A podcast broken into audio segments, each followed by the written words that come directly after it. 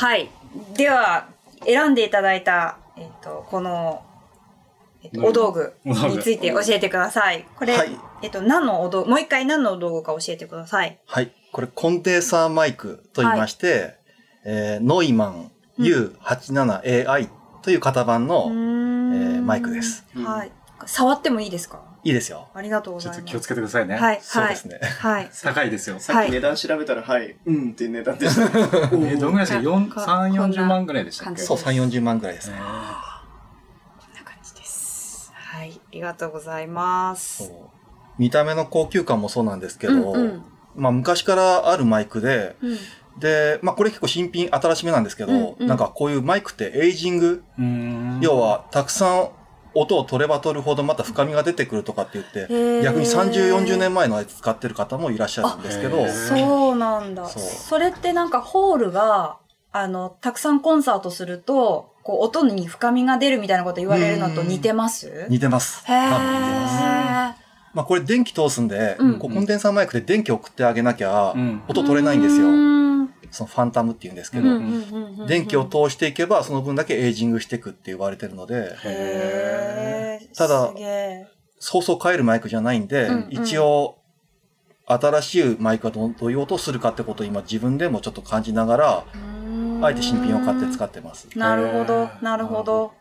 そっか。自分でエイジングさせたい。うんそう、それもあります。うんだからもうこれ多分一生、これで多分付き合っていくんでしょうね、このマイクと。なるほど。えーいいな、欲しいな。そうなんです、ぼ僕でも知ってるぐらいのこの有名なマイクなので、うんそうなんですか。ボーカルのレコーディングって言ったらもうこれって感じがしますよそうですよね。うんテレビとかでレコーディング風景見ることあったら、はいはいマイクな何かなと思ってうんうんうん見たら、大概これです。うーんなんか今ちょっとここにも、これ、そうですね。あの、貸していただいたんですけど、うんここういうイメージですよね。そうです。こういう、なんかボーカルの方がレコーディングするっていうと。そうですんうんうんこれがこの前に当たるんですけど、うんうんうんこれポップフィルターって言って、はい。ブレスが、ここ直に当たると感度が良すぎて、要はパピプペポとか、ああいう空気が一緒に混じってて発音してしまうものが、ここを通ると空気がこれ下に逃げてくれるんで、直で当たらないんですよ。そういうことか。逆に当たってしまうと、うんうん音がパンって弾けたみたいにクリップして、クリップっていうのは、その、音が音量、のレベルが。限界点より、あ、はい。うん説明してください。すいませんあのシャシャ、シャシャってしまいました。そう、ちょっと音がそうやってクリップしてしまって、ノイズになってしまうのを防ぐための、へえ。あお道具ですねそういうものなんですね。下に空気が向かうようになってるんですね。そう、こう、あいみ目よく見たら、うんなんか、下になんかうまいことへ逃げるような加工がしてあるみたいで。そういうことなんですね。すげえ。面白い。ありへがとうございます。ーよくね、テレビで見る感じですよね。へーこのショックマウントもやっぱりいいやつなんですか？そう、まあ、ショックマウントこれの付属なんですけど、うんうんショックマウントって何ですか？これ、えっと、要は感度がいいがために、うんうん。振動をなるべく抑えるための、えー、要はこれちょっとブレても、えっとここが吸収してくれて、振動が音がるほど。ここに伝わりにくいっていう。あの、ここに、まあ、すさっきあの、見せちゃっうんうんうんうんスタンドがつくんですけど、はいはいはい。当然地面にスタンドは設置してるんで、うんうん地面の多少の振動、人が歩いた音とかうも、んこれがショックマウントがあれば音を吸収してくれて、余計な音を拾わないっていう。あ、そんな、なんかただの飾りじゃないんですね。そうなんですよ。あ大事です、こあ。へえ。れ。で、よくレコーディングの風景で逆にこうやってつけてるのを見ると思うんですけどスタンドをこうつけた方がうん振動が伝わりにくいんじゃないかって言われてて、まあ諸説あるんですけど、うんうんで、まあ一応こういう向きにしてるとこが多いんですけど、うんうん自分の体感だと変わらないんで、でーこうつけるのが大変なんで、うんこのままでいいやっていうことなるんほど。なるほど。マイクのセッティング、マイキングって言うんですけど、これだけでも本当奥深い代物ですね。へーすごい。やっぱ感度いいからこそ、なんかノイズ入りますもんね。うそうなんですよだからしっかりと周りが防音してなきゃ、うん逆に意味がなかったりもしますし、うんで、うちも防音ちょっとまだオープン、まあ、デッドオープンって言い方さっき説明しましたけど、オープンなところがあるんで、要は他の外音、まあノイズが入ってくることがあり得るので、うんうん。リフレクションフィルターっていうさっきお見せした、ああいう吸音材をつけたりだとか、へー。で、なるべく自分のだ取りたい音だけを取らせてあげるっていうことの環境づくりも大事ですね。。すごい。あいいりがとうございます。すごいな。ぁもうなんか見た目だけで、すごい、すごそうすごそうすごい、そうだなと思っちゃう。なんかさっき見せていただいたマイクとかも、どっちかというとコンデンサーマイクが多いんですかね、レコーディングって。そうです。歌取りはほぼほぼコンデンサーマイク。ですねまあ、あえてダイナミックで歌う方もいらっしゃるんですけど、うんまあ、これ使っとけば間違いないっていうところもあってこれをチョイスしました。なんかライブとかやったらボーカルってダイナミックマイクが多いんじゃないかと思うんですけど、そうです。なんかどう、どうしてそう違うんですか？要は、ライブだと結構激しいアクションとかで、えーまあ、極端な話、マイクを落としてしまうとかなってうんもう、んダイナミック、ああいうマイクは丈夫なんですよで、これは本当に衝撃に弱くて、へー繊細なんですね。繊細です。なるほど。うちが使ってるマイクはダイナミックなので。あそうですねそうかそうか。一 番タフなマイクなので。そう、タフです、あれは。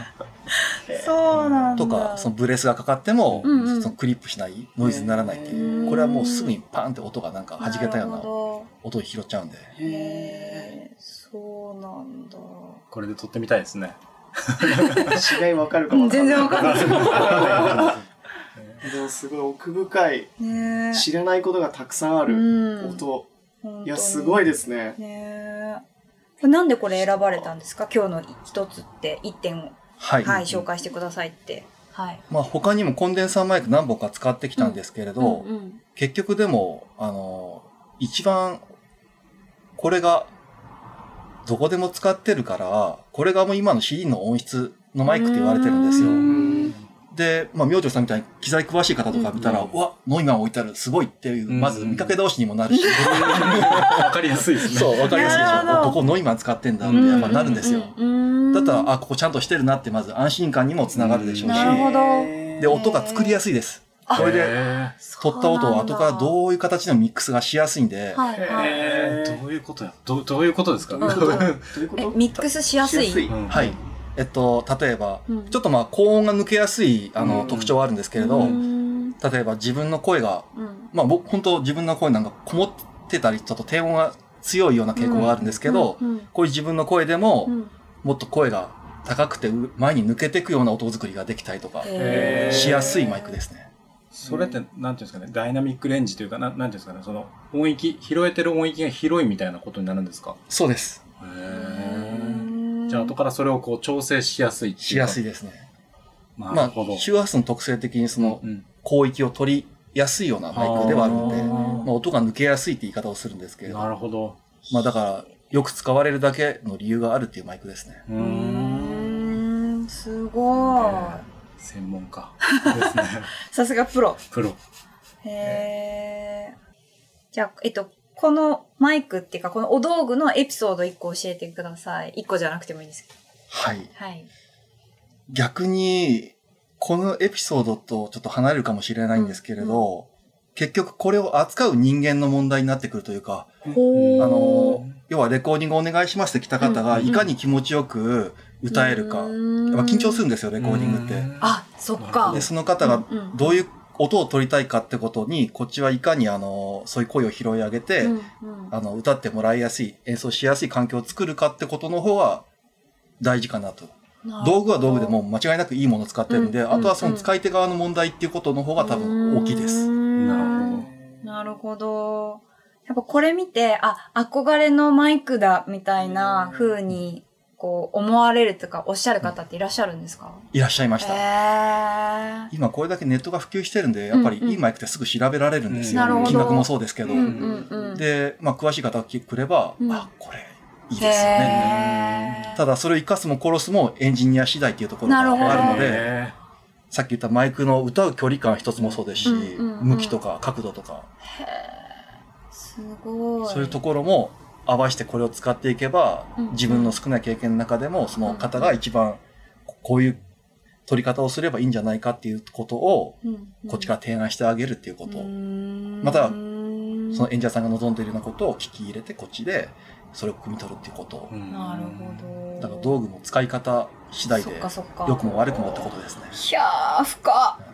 すごい。初回にしてうん結構な名言というか、うんね確信をついた言葉がいただきましたね。本当に。えすごい。そうなんだ。いいなだからこれをもっと使いこなせるように、まだ経験積んでるところですうーね。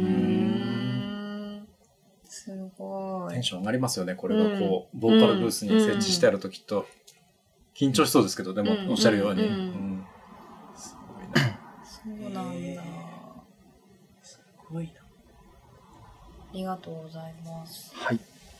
でちょっと、じゃあ、ここから雑談というか、はいはい聞きたいこと、自由に聞いていこうかなと思うんですけど、うんさっき、はいえっ、と、最近始められたんですよね？はい。ここ、え、いつから始められました？えー今年の1月から ?1 月から。うーん。開業しました。あ、ありがとうございます。えっと、主にはボーカル取られる方が来られるんですか？どういった方が来られるんですか？はい。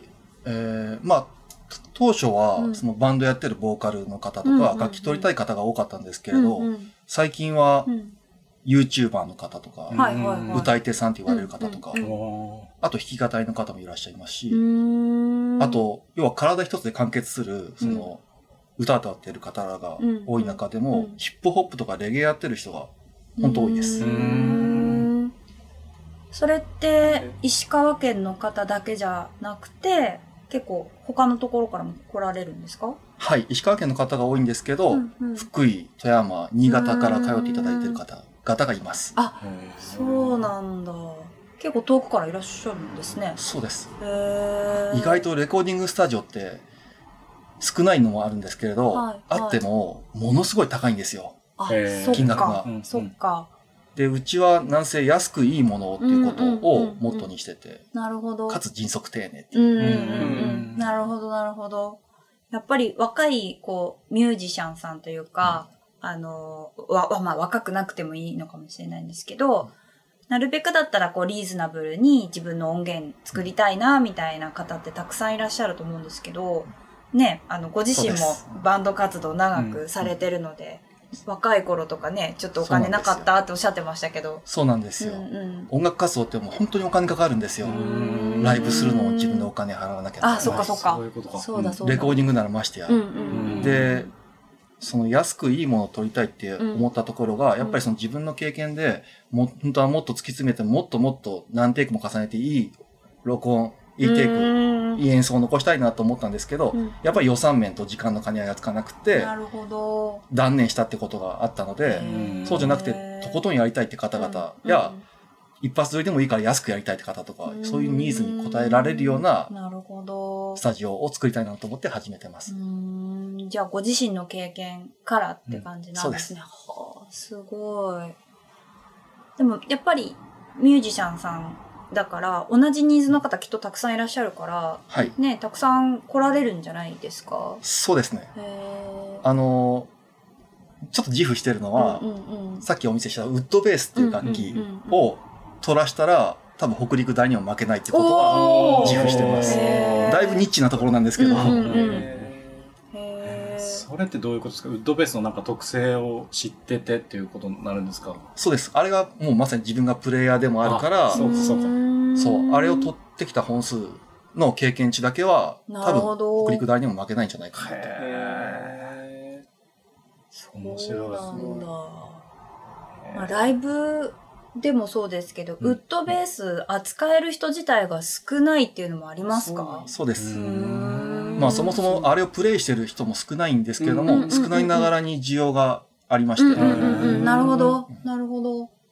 だから今、特にロカビリーっていう音楽は、まあジャズもそうなんですけど、あれコントラバス、ウッドベース使うんですけど、富山にそういう方々が多くて、あ、富山はねえ、えそうですよね。ロカビリーが盛んですもんね。未だにそうなんですよ。なるほど。だからうちから出張ってことで機材を、さっきお見せした機材を全部持ち込んで、富山のスタジオまでお伺いすることもあったりします。あ、あの、表にあった大きいトラックで。出張レコーディング出張、あ、そうですすごい。そうなんだ。面白いね楽器の特性変わでレコーディングの方法も変わるってことですよね。はいすげえな面白いです。いや、ほんとすごい。へなんかミュージさん聞きたいことない？マニアックなこあとです。なんかここで録音、レコーディングした音源っていうのを、しげさんが、なんかミキシングというか、エンジニアリングっていうんですかわかんないですけど、して、はい。データで納品するみたいな格好になるんですか？どういうやりとりになるんですか？そうですね。あの、外部からうん。マスタリングミックスしてくださいって依頼あることも多いんですけど、基本的にはうちでゼロからレコーディングしたものを最後音源が完成、完パケするまで作り込むってことの方が多いです。で、それを、その、歌い手というか、あの、クライアントに納品するという感じそうですね。希望を聞いて。ーじゃあ本当にじゃあもう身一つで来てここで歌って。完成したものをいただくみたいな感じ。はい。えー、それいいっすね。すごいすな。ごい。未知の世界すぎて何言ってるか全然わかんない。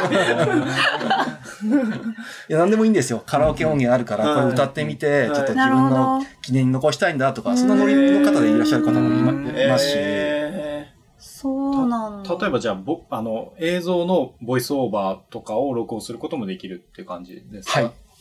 まさに依頼があったのが、うんあの、結婚式の余興でうん。MV を作りたいという、はい。うんまあ、自衛隊の方々がいらっしゃって、で、そういう方らの、もう映像はもう後から撮るから、とりあえず歌を入れたいんだと。なるほど。なるほど。オケを、うん。オケってまあ曲を用意されて、うん。で、歌だけ、まあ20人ぐらいで代わり番号歌ってみたいなことを、代わり番号でちゃんと一そうです人ずつ歌って。みたいなことを受けたこともありました。めちゃくちゃ本格的な余興ですね。気合い入って気合が。違う本当に。で、これ使ってたらめっちゃやばくないですか？すごいわ、それ。そうなんだ。すごい。すごいなすごいな。面白今ってすごいな。い。へーすごい。で、あの、メイキング・ザ・ロードさんに、まあはい曲を提供させてもらいましたけれども、はいはいはいあれは逆に残念ながら、うんマイクは全然使ってないんですよ。あれは打ち込みというか、そうです。ああの、あそこにはい。シーケンサー、まあ、あの、はい。えー、ミディキーボードって言うんですけど、うん。うんあれピアノの形した、要はコントローラーみたいなもので、要はパソコン側でこの音を押せば、設定次第ではバイオリンの音が出るだとか、うん。ベルの音が鳴るとか。なので、コンピューターで何でも今音楽作作れちゃう時代。演奏するんじゃなくて、プログラミングで音楽が作るって言われてる時代になってきてるんで、さっきお見せしたようなギターとかベースをもう使わなくても、もうパソコンで完結しちゃうような音楽が今もう主流になってきてて、BGM というか5曲作っていただきましたけど、なんか、はい。ギターの音とかを結構生音なんかなと思って聞いてたんですけど、全部あれですか？えー、9ターかな？割、8割方かな。まあ、ギター使ったものももちろんありますよ。ただ、もうほとんどパソコンで作りました。すげーそうね。気づかなかったですね。ね全部演奏されたのかと思ってました。すごい。演奏したものもありましたけど、うんほとんどパソコンです。へでパソコンだったら機械っぽくどうしてもなってしまうんですけど、うんうんうん逆に人が演奏するその村ってうんどうしてもあるじゃないですか。うんうんうんうんそれをパソコンで作ることもできるんですよ。村をえーなんか持たせるみたいな。そういうこと？すごいあえてタイムをちょっとずらした方が人間味があってあったかいみたいなところも作れたりもするので、はへー。じゃあ、リズムキープが良すぎてもちょっと、そう、機械っぽくなってしまうからうん。逆にリズムをちょっと不揃いにするっていうこともできますし、へ何でもできる。何でもできますすごいですね。すごいですね、それ。えすえごい。あとこの前オーディションでうん。ちょっと子供に歌を歌歌わして、この歌った歌でオーディションに提出したいから、ちょっとうまく聴かせるような 録音をしてくださいっていう、結構無茶な依頼だと思うんですけど、なるほど。例えば歌った歌が、えー、まあちょっと音程がずれてるなってやつもうん。直したりもするんですよ。うん。すごい、何でもできます。ね。それでオーディション行ってねね。上手じゃなかったら。あと本番はもう頑張ってくださいねって言われ頑張ってくださいますけどですよね。本オー番までにディション用の頑張るか音源が、そう、自然にそういうことを直すようなこともできますし、うん。なるほど。すごいな。なんか一個ちょっと話うん。あれかもしれないんですけど、はい。あの、えっと、カメラとかっていっぱい性能上がって、うん。スマホにもカメラいろいろついてて、こんな映像撮れますとか、こんぐらい綺麗ですとかいっぱいやってるじゃないですか。はい。けど、音って難しいんだろうなっていうのをすごく感じるんですよ。うん。なんか、えっと、なんだろう。ただの自分の感覚なんですけど、あんまり昔から変わってないんじゃないかなっていう気がして、もちろんあの、その、なんていうんですか、さっきおっしゃったみたいな、パソコンでいろんなことできますとか、こんなこともできますっていう技術はもちろん発達してると思うんですけど、さっきおっしゃってたその、なんだろう、音は跳ね返っちゃうからとか、あとこういう音がこう入っちゃうからみたいなことって、なかなか、あのーなんて言うんでしょう、こう、技術が追いつかないものなのかなっていうか、昔からその問題っていうか悩みって聞いてる気がするなと思ったんですけど、うん。そのあたりってどうなんですか？おっしゃる通りです。あ、そうなんだ。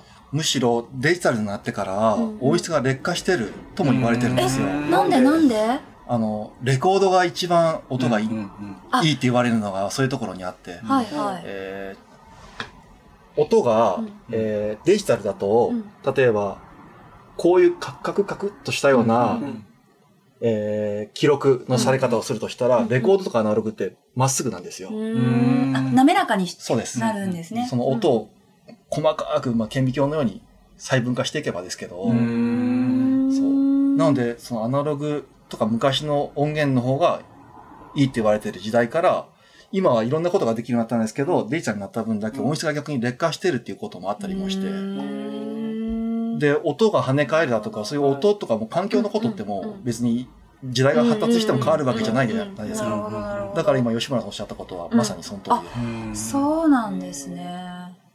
確かになんか映像機器ってやっぱり一番新しいカメラが一番いいという感じはあるんですけど、うんなんかやっぱり音響の機器ってこういうものとか、ショットガンマイクとかでもやっぱかなりあの古い設計のものとかが第一線級だったりしますもんね。そうですそうですんうん言うたらこれも本当数十年前にリリースされたマイクが未だに現役ってことはまさにその通りで。そうなんだ。